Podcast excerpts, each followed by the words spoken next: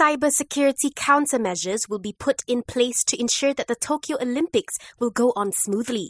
The Japanese government said this following a series of cyber attacks by Russian hackers in a bid to disrupt the Tokyo Games and Paralympics. Japan says they're in close talks with the UK and US government over the issue. Experts believe the cyber attacks are due to investigations into Russia's doping scandal five years ago.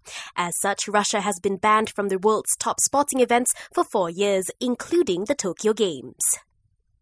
Sevilla have no new injury concerns ahead of their Champions League clash against Chelsea tomorrow morning. However, the club will be without defender Jules Koundé after being recently diagnosed with COVID-19.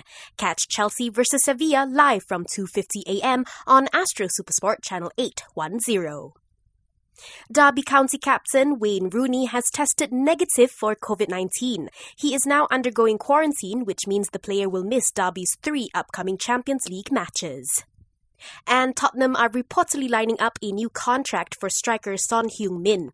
Heung-min's current deal with the club will run until 2023.